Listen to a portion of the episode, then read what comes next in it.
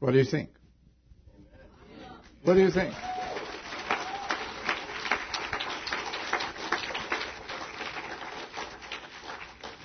This is only the beginning. This is my day. This is my day. I am going to ask you to bear with me and give me 10 more minutes over time because I need to finish my message. I'm not going to cut it down. I want to talk to you about what I feel today about the 4th of July, Independence Day. Did they do a good job this morning? I have never heard them like this.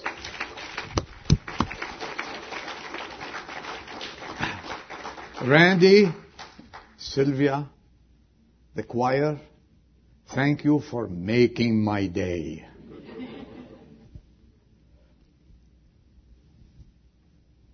In the Bible, in Psalms chapter 144, verse 15, the Bible says, I'm going to read it, don't you worry. Uh, Blessed are the people whose God is the Lord. Is God our Lord? We are one nation under God, yes? We are, repeat that after me, we are one nation under God. And those who want to take one nation under God, under God from the, from this beautiful country that we live in, they have to take my life first. And I believe your life too. 56 men of means and education who had security, wealth, and great reputation. Some of them were lawyers, farmers, plantation owners, and merchants.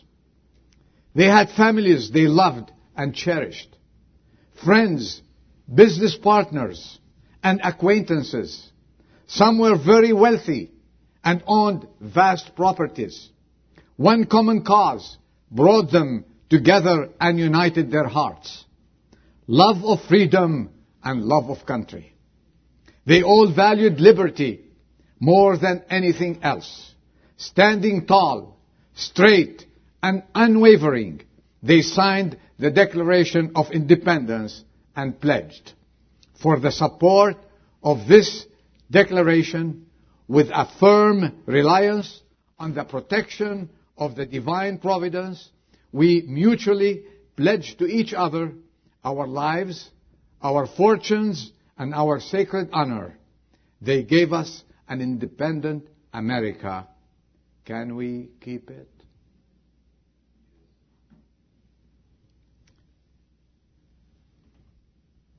We are celebrating Independence Day. And may I ask you to bear with me and let us take a few minutes to examine what we have.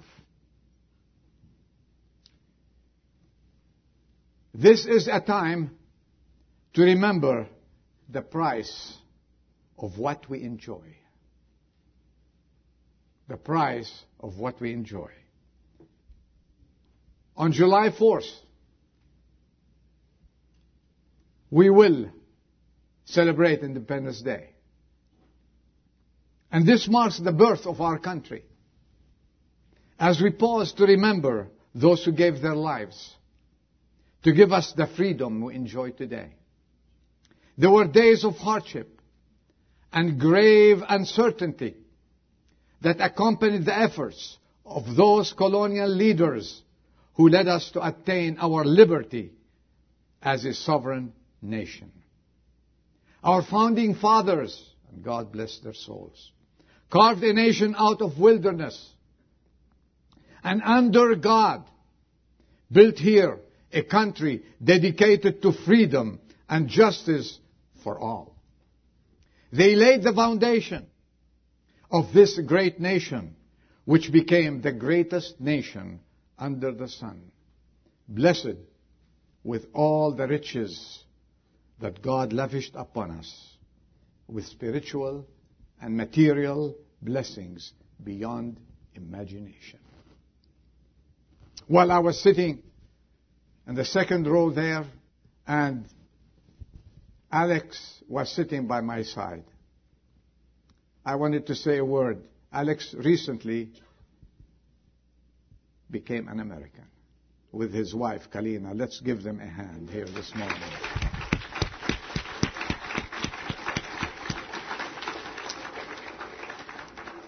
And who is welcoming him except uh, an immigrant from Lebanon who came 40 years ago to this country?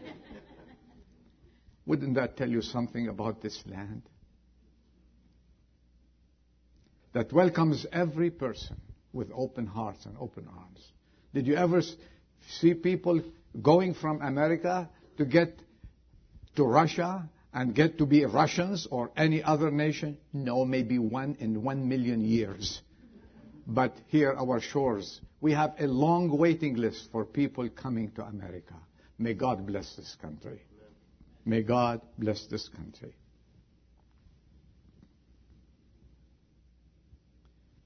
These honorable men paid the price.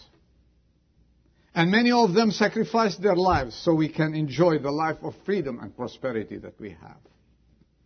No wonder that people from every other nation fled to our shores, and they are still doing so, to find freedom and shelter, seeking the life they always craved to have, but they never had in their country. May God continue to bless America. By simple contrast, we as Christians should pause to remember. We're remembering today. On a certain day in history, Jesus Christ left the joys of heaven to visit our shores and to purchase with his blood, the blood that was shed on Calvary's cross, a nation for himself different from any other nation, lavishing on it his heavenly blessings and freely giving it and giving all the citizens that are supposed to be heavenly ones the freedom the world has never known. It behooves us today as Christians, citizens of this country, to bow the hearts and knees to our Creator in full thanksgiving for His abundant grace and true salvation. And that's not all. He promised that though we enjoy His peace and liberty in this blessed land, He is preparing for us the ultimate country, the ultimate place, the ultimate home with immense blessings that soon will be ours as citizens of heaven. Don't you crave for that country? As we ponder over this, I wonder at what price was this done? Christ's life on the cruel cross made it possible for you and me to look forward for our blessed and final destination. No one else could have given us such a freedom. And we have a pledge that we are going to be with him soon. This is why the apostle Peter reminds us writing, you are a chosen generation. We feel it. As Americans, we do feel this way, and as Christians, we feel far more better. A chosen generation, a royal priesthood, a holy nation, his own special people, that you may proclaim the praises of him who called you out of darkness into his eternal light. May we never forget the price that was paid. A second thing we need to remember that this is the time to return to our first principles. this is the time to return to our first principles. I love the old saying, let's go back to the basics. Don't you like that? I like it. I, I don't know about the new generations. The basics are the best, believe me. The words loyalty, divine providence, and trust in God, which are our sacred honors, are becoming forgotten words. Work, sacrifice, discipline, patriotic devotion, love of justice and freedom, honesty, high purpose, and respect for the rights of others. These were the first and basic principles in the foundation of our nation. And I see us slipping in this area. We are facing dangerous times today. The Bible is no more the ultimate Word of God. And for years the trend has been to withdraw religion from our public schools and government institutions. And it's still going on. We have seen it taking place in many institutions, regretfully. I pray that this trend will change and ask our Lord to raise men and women to preserve the godly traditions that we have. Do you know that our presidents, just to remind you, if you know, a reminder, just our presidents use the Bible in taking the oath of office? Congress opens its sessions with prayer, regardless who is the majority. Our pledge to the flag includes the phrase, one nation under God. Our coins are inscripted with, in God we trust. And the first sentence of the Declaration of the Independence uses the word God, recognizing Him as our Creator, while the last sentence uses the phrase with a firm reliance on divine providence. What a nation! Today, there is a wave of atheism and hatred sweeping our nation.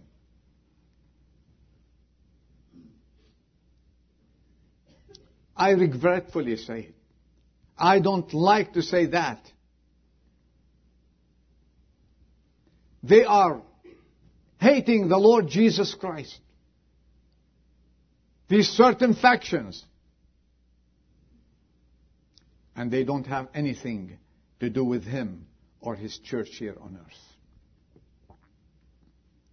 Many are working against the security of our country, and others are against the moral code instituted by God in His Bible.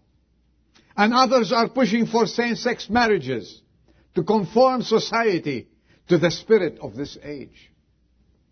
This evil world has a mold of deceit and immorality ungodliness, violence, and rebellion.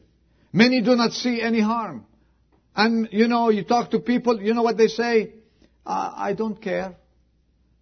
And they say, as long as it doesn't affect me, I don't care. I am safe. Wrong. I have news for you. Wrong. It will affect you and me and the rest of the nation now and through the coming years. I say, wake up, America. Wake up, Christians. Let us stand and let's take a stand against the evil world that is around us. Let us not sleep and say, okay, we're living in a nice area. And I don't see it happening in our family. It might happen. It will happen if we let it go by. Let us stand firm on the gospel, on the word of God, and let us not be ashamed and tell the people when they are wrong. It is wrong. Let us not compromise our stand. Let's not compromise the love, our love to this country and the love to our future country. Let's be firm. Wake up and stand firm. Evil is ravaging the world and our beloved USA. Danger is knocking at our doors. Our families are in peril. Our society is in danger too. The threat is real. And what are we to do? In the face of all these harmful injuries, we are called to return to God's principles. That's my word to you. Let us return to God's principles, for they are the only principles that work and cure the ills of our society. When the nation of Israel left God of old and followed the idols and started each one living on his own, and each one do, was doing what is good in his or her eyes, God called them in Ezekiel saying, turn back, turn back from your evil ways. And the call from God today, let us turn back. Let us turn back. We as Christians, let us be careful. Not to be taken by this tide at all, but stand firm on the promises of God. And in Malachi, he pleads with them. The Lord is pleading with them, saying, Return to me, and then I will return to you. History taught us that any nation that denies God's sovereignty is destined for failure and ruin financially, physically, and spiritually. Let us remember the word of God that says, unless the Lord builds the house, they labor in vain who built it. Unless the Lord guards the city, the nation, the watchman keeps awake in vain. Let us stand up. My last word on this beautiful day celebration. This is a time to renew our allegiance to God and country. We need to turn to God. Pray and stand firm in the face of the enemy. Our ultimate goal should be faithfulness to our Savior Jesus Christ first, then faithfulness to our beloved country. Regardless of the circumstances, we are called to be honest, sincere, and honorable citizens. Before anything else, we need through the prayers of many and through your prayers and mine to reclaim this nation to God and humble ourselves and seek mercy and forgiveness. We are called as heavenly citizens to align ourselves with the godly and seek the kingdom of heaven first, and all these things will be added unto us. We should be looking, though we enjoy our country, and we are going to stand for this country until the Lord comes. Though we enjoy it, but we look for a better country. Keep your eyes on Jesus Christ. Whatever happens, let's keep our eyes on the Lord Jesus Christ. Everything else might fail us, but Jesus Christ will never fail us. And he said, I am the same yesterday, today, and forever.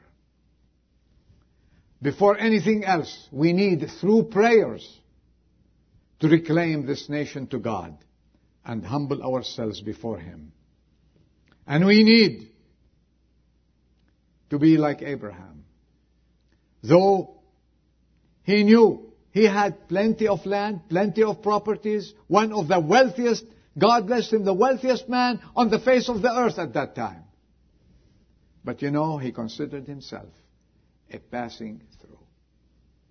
Transiting. The Bible says he was looking for the city which has foundations whose architect and builder is God.